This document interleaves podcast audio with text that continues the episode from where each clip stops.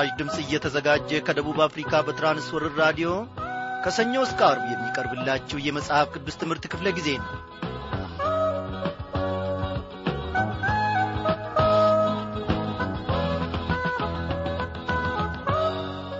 አቻና ወደር የማይገኝለት ተወዳዳሪ የሌለው ጌታችንና መድኃኒታችን ኢየሱስ ክርስቶስ ዛሬም ደግሞ ምሕረቱን አሰፋልን አበዛልንና እኔም እናንተም ራዲዮናችንን ከፍተን እነሆ በዙሪያው ተሰብስበን ልባችንን አዘጋጅተን ከእግዚአብሔር የጸጋ ማዕድ ልንካፈል አንድ ላይ ቀርበናል። እግዚአብሔር ለዘላለም እየተመሰገነ ይሁን። እንደምን አመሻችሁ በጌታ። የተወደዳችሁ ክብራን አድማጮቼ ዛሬ ተከታታዩን የማቴዎስ ወንጌል ጥናታችንን እንቀጥላለን። አስተማሪው ጌታ መንፈስ ቅዱስ ነው። እኔም ሆንኩ ወንድም ያለማየው እናንተም በያላችሁበት ስፍራ ሆናችሁ በተለያየ ዐይነት ሁኔታ ውስጥም ሆናችሁ ወደ እግዚአብሔር ስትቀርቡ እግዚአብሔር ደግሞ ወደ እኛ ይቀርባል ወገኖቼ። አዎ ቃሉም ወደ እግዚአብሔር ቅረቡ። እግዚአብሔርም ምን ያደርጋል ይላል? ወደ እናንተ ይቀርባልና ይላል። ወደ እኛ የሚቀርበውን ኀጢአታችንን አይቶ የማይፈርድብንና የማይርቀንን እግዚአብሔር እያሞጋገስን ወደ ዝግጅታችን እናልፋለን።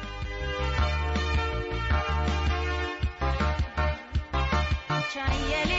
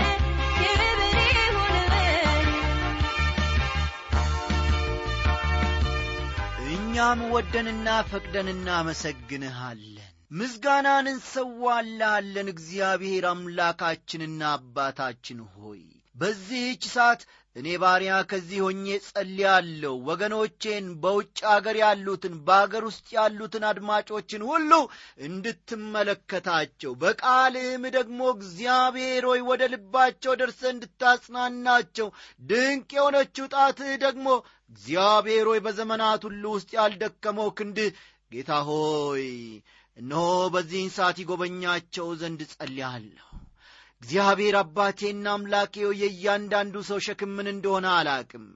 ጌታዬና አምላኬ ሆይ በዚህ ሁሉ ውስጥ ደግሞ ተገልጠ ድንቅን ማድረግ ታውቅበታለህና እባክህም በዚህን ሰዓት በእኛ መካከል በድንቅ ተመላለስ በድንቅ ተመላለስ። በዚህን ጊዜ ደግሞ ጠጋኙን ፈዋሹን አጽናኙን ቃልህን በጌታ መንፈስ ቅዱስ አስተማሪነት እነሆ እንድትናገረንና እንድታስተምረን እንለምንሃለን። በደላችንን ይቅር በለን። በጌታችንና በመድኃኒታችን በጌታ በኢየሱስ ክርስቶስ አሜን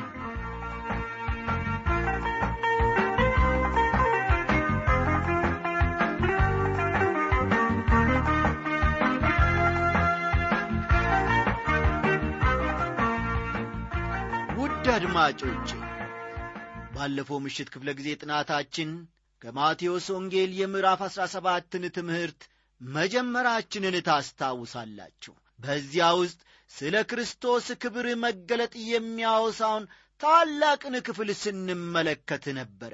ዛሬ ደግሞ ከቁጥር 14 እስከ 16 ባለው በመነሳት በአጋንንት ስለ ተያዘው ልጅ ታሪክ እንመለከታለንና መጽሐፍ ቅዱሶቻችሁን እንደ ወትሮ ሁሉ ገለጥ ገለጥ አድርጋችሁ ማቴዎስ ምዕራፍ 17 ከቁጥር 14 እስከ 16 ያለውን ተመልከቱ።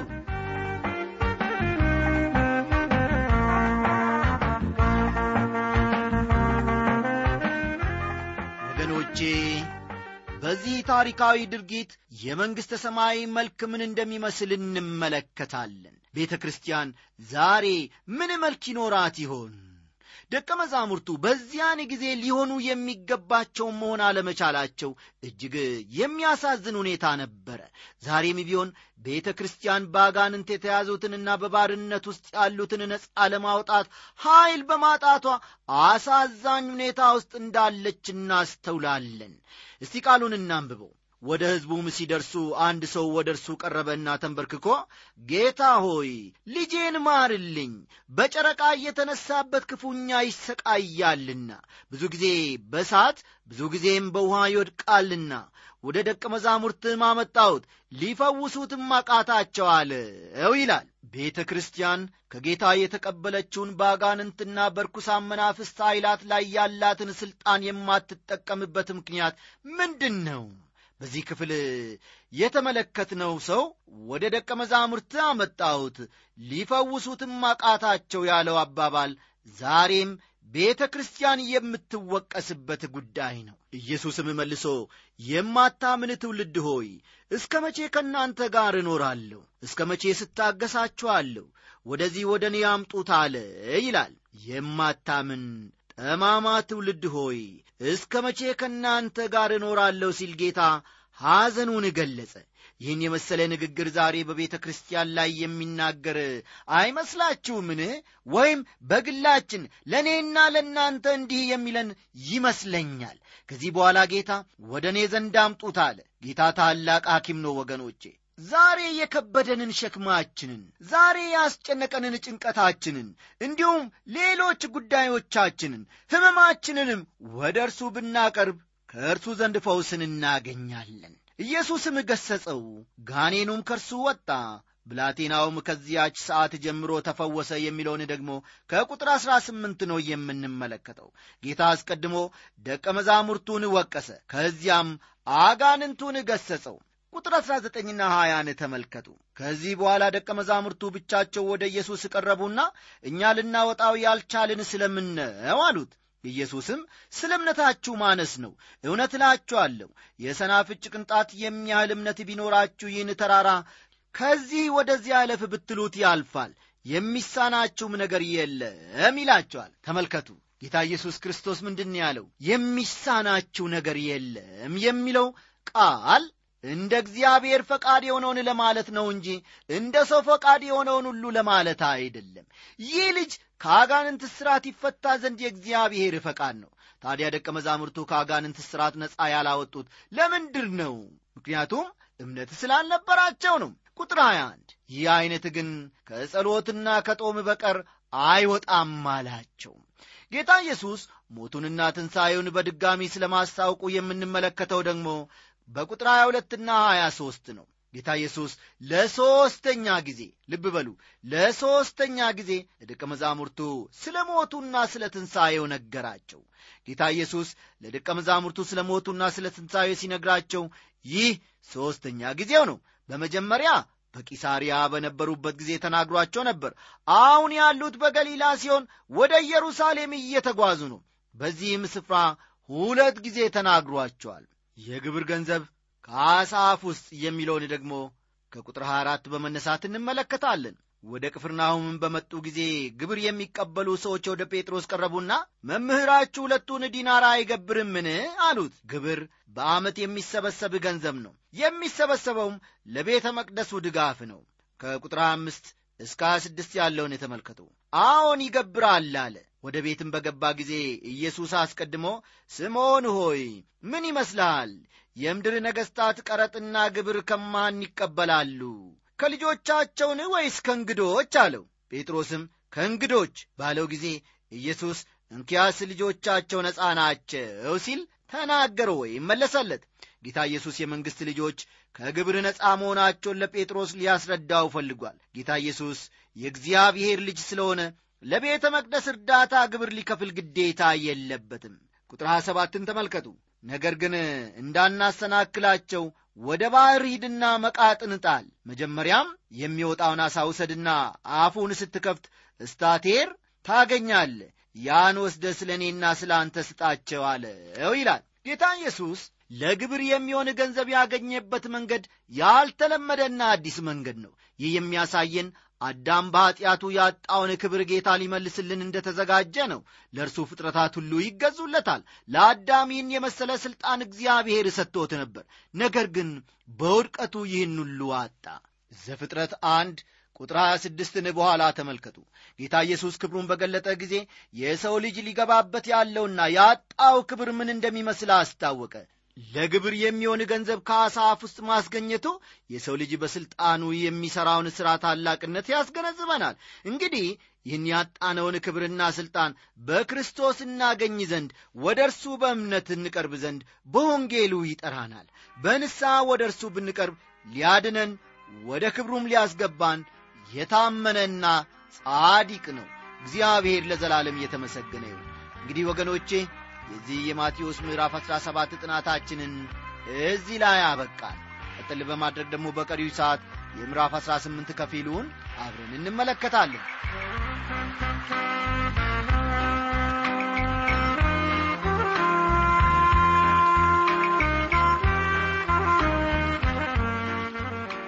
በዚህ ምዕራፍ ስለ ሕፃን ልጅ ያውነት ምሳሌ ስለ ጠፋው በግ አማኞች በቤተ ክርስቲያን ሊኖራቸው ስለሚገባ ክርስቲያናዊ ስነ ምግባር ስለ ይቅርታ የተሰጠውን ምስክርነትም ጠቅለላ አድርገን እንመለከታለን። የሚቀጥሉት ጥቂት ምዕራፎች እስካሁን ከነበሩት የማቴዎስ ወንጌል ምዕራፎች ጋር የማይመሳሰሉ ቢመስሉም በምዕራፍ 13 ና በሌሎችም ምዕራፎች መንግሥተ ሰማያትን አስመልክቶ ለተነሱት ጥያቄዎች መልስ ለመስጠት የሚረዱ እውነቶችን እናገኝባቸዋለን። ቀጥለን የምንመለከተው ወደ መንግሥተ ሰማያት ለመግባት እንደገና መወለድ አስፈላጊ መሆኑን ነው። የሕፃን ልጅ ሕያው ምሳሌነትን ከቁጥር አንድ እናንብብ በዚያች ሰዓት ደቀ መዛሙርቱ ወደ ኢየሱስ ቀርበው በመንግሥተ ሰማያት ከሁሉ የሚበልጥ ማን ይሆናሉት ይላል። ደቀ መዛሙርቱ ይህንን ጥያቄ ሲጠይቁ የበላይ ለመሆን የሚሻ ሥጋዊ ፍላጎት እንደነበራቸው ግልጽ ነው። ምናልባት ከእነርሱ መካከል ሁለቱ ወይም ሦስቱ የተሻለ ማዕረግ አግኝተው ከሁሉ የበላይ ለመሆን ሳይመኙ አልቀሩም። ጌታ ኢየሱስ ግን በሌላ መንገድ ለጥያቄያቸው መልስ ይሰጣቸዋል። ቁጥር ሁለት ሕፃንም ጠርቶ በመካከላቸው አቆመ ይላል። ይህ ለእኛ ምን ያስተምረናል? ምንስ ይናገረናል? ይህ የሚያስተላልፍልን መልእክት ሕፃናት ወደ ኢየሱስ መምጣት እንደሚችሉ ነው። በማርቆስ ምዕራፍ 10 ቁጥር 14 ጌታ ኢየሱስ እንዲህ ብሎ ተናግሮ ነበረ ሕፃናትን ወደ እኔ ይመጡ ዘንድ ተው አትከልክሏቸው ብሎ ነበር። ችግሩ ሕፃናቱ ወደ ጌታ መምጣታቸው ሳይሆን ትላልቆቹ ሰዎች ሕፃናቱ ወደ ጌታ እንዳይመጡ የሚያደርጉትን መከልከል ማስቆሙ ነው። በዚህ ክፍል የምንመለከተው ደስ የሚያሰኝ ነገር ነው። ጌታ ኢየሱስ አንድን ሕፃን ወስዶ በመካከላቸው አቆመው። ከዚያም ቀጥሎ በቁጥር ሦስት እንዲህ ሲል እንመለከታለን። እንዲህም አለ እውነት እላችኋለሁ ካልተመለሳችሁ እንደ ሕፃናትም ካልሆናችሁ ወደ መንግሥተ ሰማያት ከቶ አትገቡም ይላቸዋል። ይህንን ጥቅስ ብዙ ሰዎች በተሳሳተ መንገድ ይረዱታል ይተረጉሙታል። አንዳንዶች መንግሥተ ሰማያት ለመግባት እንደ ሕፃን መሆንና ማሰብ ያስፈልጋል ብሎ ሊተረጉሙ ይፈልጋሉ። ጌታ ግን ስለ መለወጥ እንጂ ወደ ሕፃንነት ስለ መመለስ አልተናገረም። በዚህ ንግግሩ ጌታ ኢየሱስ ደቀ መዛሙርቱን ታላቅ ስፍራ የመፈለግ አስተሳሰባቸውን እንዲቀይሩ አድርጓቸዋል። በመንግሥተ ሰማይ ታላቅ ለመሆን ከመፈለግ የሚቀድምና አስፈላጊ የሆነ ነገር እንዳለ ሊያስተምራቸው ነበር ጌታ ኢየሱስ የሕፃንን ምሳሌ የወሰደው። ይህም በዮሐንስ ወንጌል ምዕራፍ 3 ቁጥር 3 ውስጥ ተገልጿል። ሰው ዳግመኛ ካልተወለደ በቀር የእግዚአብሔርን መንግሥት ሊያይ አይችልም ብሏል። በዚህ ጥቅስ ላይ የተገለጠው ዋናው ነገር ዳግመኛ መወለድ ነው። እንደ ሕፃን ካልሆናችሁ የሚለው አባባል የሚያመለክተው ዳግመኛ ስለ መወለድ ነው። እንደገና ስንወለድ መንፈሳዊ ሕይወትን እንደ ሕፃን ጀምረን እናድግበታለን። ወዳጆቼ ዛሬ እንደ ሕፃን ያልሆናችሁበት የጎረመሳችሁበት ያደጋችሁ የጠነከራችሁበት ኀጢአት ምንድን ነው አንመለስም። በቃ አሻፈረኝ ብለን ከጌታም ጋር ከዓለምም ጋር ተጣብቀን ያለንበት ጉዳይ ምንድን ነው ኢየሱስ ክርስቶስ ግን እንደ ሕፃን ካልሆናችሁ በስተቀር ይለናል። ወገኖቼ የእግዚአብሔርን መንግሥት እናይ ዘንድ እንደ ሕፃናት መሆን አለብን። ልብ በሉ የእግዚአብሔርን መንግሥት እናይ ዘንድ እንደ ሕፃናት መሆን መቻል አለብን ዛሬ ብዙ ሰዎች በመንፈሳዊ ሕይወታቸው እንደ ሕፃን መሆናቸውንና ያልበሰሉ መሆናቸውን አይቀበሉም። በቅርብ ጊዜ ወደ ጌታ የመጡ አዳዲስ ክርስቲያኖች ልክ እንደ ደቀ መዛሙርቱ የበላይ ሆኖ ለመታየት ፍላጎታቸውን በተለያየ መንገድ ሲገልጹ ይታያሉ። ጌታ ኢየሱስ ካልተመለሳችሁ እንደ ሕፃናትም ካልሆናችሁ ሲል ሕፃናት ቀስ በቀስ እንደሚያድጉ በጌታ አዲስ ሕይወትን ያገኙ በየደረጃው አስፈላጊውን እድገት እያሳዩ ከአንድ የእድገት ደረጃ ወደ ሌላ የእድገት ደረጃ ሊመጡ ይገባል እንጂ ያልደረሱበትን ደረጃ እኛም እንደዚህና እንደዚያ ልንሆን እንወዳለን ሊሉ አይገባቸውም ማለቱ ነው። ጳውሎስ በአገልግሎት ስለሚመደቡ ሰዎች በአንደኛ ጢሞቴዎስ ምዕራፍ 3 ቁጥር 6 ሲናገር በትዕቢት ተነፍቶ በዲያብሎስ ፍርድ እንዳይወድቅ አዲስ ክርስቲያን አይሁን ብሏል። ቁጥር አራትን አለፍ ብለን እንመልከት። እንግዲህ እንደዚህ ሕፃን ራሱን የሚያዋርድ ሁሉ በመንግሥተ ሰማያት የሚበልጥ እርሱ ነው ይላል።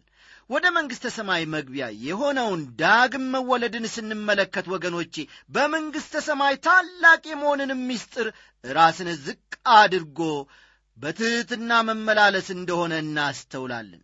ከቁጥር አምስት እስከ ስድስት ያለውን ተመልከቱ።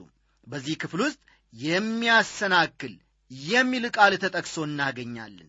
የሚያሰናክል የሚለው ቃል ማሰናከያ የሚያደርግባቸው የሚያስታቸው ወደ ኀጢአት የሚመራቸው የሚለውን ሁሉ ያጠቃልላል። ጌታ እንዲህ ያለውን ማሰናከል በከባድ አነጋገር ነው ያስጠነቀቀው። ለሕፃናት ሊሰጥ የሚገባውን ትኩረት እንዲሁም የሕፃናትን ሕይወት በወንጌል ለመድረስ ለሚደረገው ጥረት ትኩረት እንደ ሰጠው ያመለክታል። ሕፃናትን በወንጌል ለመድረስና ለማስተማር የተሰማሩ ሁሉ ታላቅ አገልግሎት ጀምረዋልና ይበርቱ እላቸዋለሁ። ሕፃናት ለጌታና ለተከታታይ የቤተ ክርስቲያን አገልግሎት እጅግ የሚጠቅሙ በጌታ ዘንድ የከበሩ ናቸው። ስለዚህ እርሱ ሕፃናት ወደ እርሱ ይመጡ ዘንድ እንደወደደ ሁሉ ሕፃናት እንዳይሰናከሉም ጠበቅ ያለ ማስጠንቀቂያ ሰጥቷል።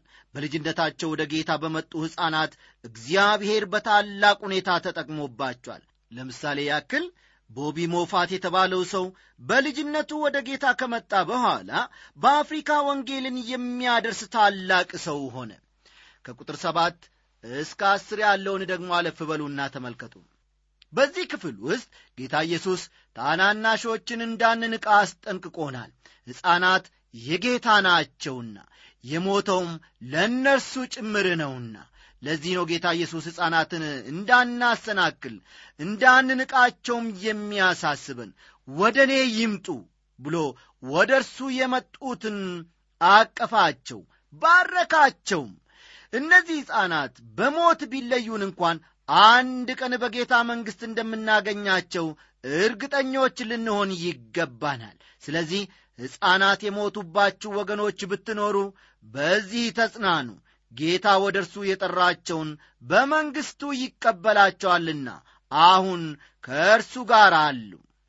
ጌታ ኢየሱስ ለሕፃናት የሰጠውን ከፍተኛ ቦታ ስንመለከት ዛሬ በሕፃናት ላይ የሚደረገውን ግፍና ስቃይ እንዴት እንመለከተው ይሆን በእርግጥ እንዲህ የሚያደርጉ ሰዎች ከፍተኛ ወንጀል የሠሩ ናቸው። አንዳንድ ወላጆች ልጆቻቸውን የሚጥሉ የሚያሰቃዩአቸውና ግፍ የሚያደርጉባቸው እንዳሉ በዜና ማሰራጫዎች ዛሬ ዛሬ በጉልህ እንሰማለን። ይህ እንዴት ያለ የሚያሳዝን ነገር ነው እንደዚህ ዐይነት ሰዎች የገሃነም ፍርድ የሚገባቸው ነው። ጌታ ኢየሱስ በሕፃናት ላይ ግፍ እንዳንሠራ እንዳናሰናክላቸውም ጠንከር ያለ ማስጠንቀቂያ ሰጥቶናል። በቁጥር አሥራ አንድ ደግሞ ስለ ጠፋው በግ ምሳሌ አንድ ላይ እንመለከታለን። ጌታ ኢየሱስ ቀጥሎ በጣም አስደናቂ የሆነውን የጠፋውን በግ ምሳሌ በማቅረብ ያስተምራል። የሰው ልጅ የጠፋውን ለማዳን መጥቶአልና ይላል ይህ ምሳሌ በሉቃስ ወንጌል ምዕራፍ 15 ውስጥ ከቀረበው የጠፋው በግ ምሳሌ የተለየ ነው። በዚህኛው ምሳሌ ቁልፍ የሆነው ቃል ሊያድን የሚለው ነው። ልብ በሉ። በዚህኛው ምሳሌ ቁልፍ የሆነው ቃል ሊያድን የሚለው ነው። በሉቃስ ወንጌል ምዕራፍ 15 ትኩረት የተሰጠው የጠፋውን በግ በመፈለግ ላይ ሲሆን በማቴዎስ ወንጌል ውስጥ ግን የጠፋውን በማዳን ላይ ነው። ከቁጥር 12 እስከ 14 ያለውን እስቲ እናንብብ ምን ይመስላችኋል? ለአንድ ሰው መቶ በጎች ቢኖሩት ከእነርሱም አንዱ ቢባዝን ዘጠና ዘጠኙን በተራራ ትቶ ሄዶም የባዘነውን አይፈልግምን? ቢያገኘውም እውነት እላችኋለሁ ካልባዘኑቱ ከዘጠና ዘጠኙ ይልቅ በርሱ ደስ ይለዋል። እንደዚሁ ከእነዚህ ከታናናሾቹ አንዱ እንዲጠፋ በሰማያት ያለው አባታችሁ ፈቃድ አይደለም ይላል ጌታ ኢየሱስ ለታናናሾች እንደሚገደው በግልጽ ተናግሯል።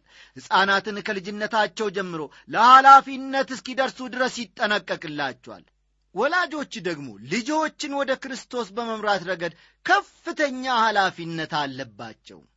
እማወራዎችና አባወራዎችን በዚህች ምሽት እጠይቃቸዋለሁ። ልጆቻችሁን በሥነ ሥርዓቱ በእግዚአብሔር መንገድ እየተጠነቀቃችሁላቸው እያሳደጋችኋቸው ነውን እግዚአብሔር ማስተዋሉንና ጥበቡን ለሁላችንም ያብዛ። ቁጥር 15 በዚህ ክፍል የምንመለከተው ደግሞ በቤተ ክርስቲያን ሊኖረን ስለሚገባ ስነ ምግባር ነው። ወንድምህም ቢበድልህ ሄደህ አንተና እርሱ ብቻችሁን ሆናችሁ ውቀሰው ቢሰማ ወንድምህን ገንዘብ አደረግከው ይላል። ተመልከቱ ቢበድልህ ወደ እርሱ ሂድ ነው የሚለው። ይህ ጥቅስ የሚናገረው አማኞች ስለሚያደርጉት ኀጢአት ነው። የተሰጠው መመሪያ ጉዳይ ግን የተበደለው ወደ በዳዩ እንዲሄድና ችግሩን እንዲፈታ ነው እንጂ የተገላቢጦሽ አይደለም። እዚህ ላይ ልብ በሉ። የተሰጠን መመሪያ በዚህ ጌታችን የሰጠን ማለት ነው። የተበደለው ሰው ወደ በዳዩ ሰው እንዲሄድና ችግሩን እንዲፈታ ነው እንጂ የተገላቢጦሽ በዳዩ ሰው ተበዳዩን አስከፍቻ አለው በድያ አለው አኩስያ አለው ብሎ ይቅርታ አድርግልኝ በማለት ሄዶ እንዲጠይቀው አይደለም። አይከብድምን? አው ወገኖቼ ግን በጌታ ውስጥ ከሆንና ከተበደልን የበደለንን ሰው ምን ነው አሳዘንከኝ ብለን ሄዶ መጠየቁ ታላቅ የክርስትና ውበትና ታላቅ ምጥቅምህ ነው። ባይሰማ ግን ይላል በሁለት ወይም በሦስት ምስክር አፍ ነገር ሁሉ እንዲጸና ዳግመኛ አንድ ወይም ሁለት ከአንተ ጋር ውሰድ። እነርሱንም ባይሰማ ለቤተ ክርስቲያን ንገራት ደግሞም ቤተ ክርስቲያንን ባይሰማት እንደ አረመኔና እንደ ቀራጭ ይሁንልህ ይላል። ቁጥር 16ና 17 አንዳንድ ሰዎች ወገኖቼ ችግር እያለ እንደሌለ ሸፋፍነው ለማለፍ ይሞክራሉ። ዛሬ ዛሬ በቤተ ክርስቲያን ውስጥ ግንጥል ጌጥ ሆኖ የተለመደው ነገር ቢኖር ተኮራርፎ አብሮ አንድ ወንበር ላይ ቁጭ ብሎ ዘላለማዊውን የእግዚአብሔርን ቃል ማድመጥ ሥጋ ወደሙን መውሰድ የጌታን ራት ማለቴ ነው። እየተለመደ መጥቷል። አዎ ዘገየ ከአበራ ጋር ተኮራርፏል። አበራ ደግሞ ከአልማዝ ጋር ተኮራርፏል። ሁሉም አንድ ቤተ ክርስቲያን ውስጥ በአንድ ቦታ ቁጭ ብለው የእግዚአብሔርን ቃል ያደምጣሉ። ይቅር ብያሃለሁ በድያሃለሁ ወይንም ደግሞ አንደኛው ለሌላው ምን በደልኩ? ምን አሳዘንኩና ነው እንደዚህ ያልከኝ? ለምን በደልከኝ ብሎ ሄዶ ነገሩን የመፍታት ዝንባሌ ፈጽሞ በእያንዳንዳችን ላይ አይታይም።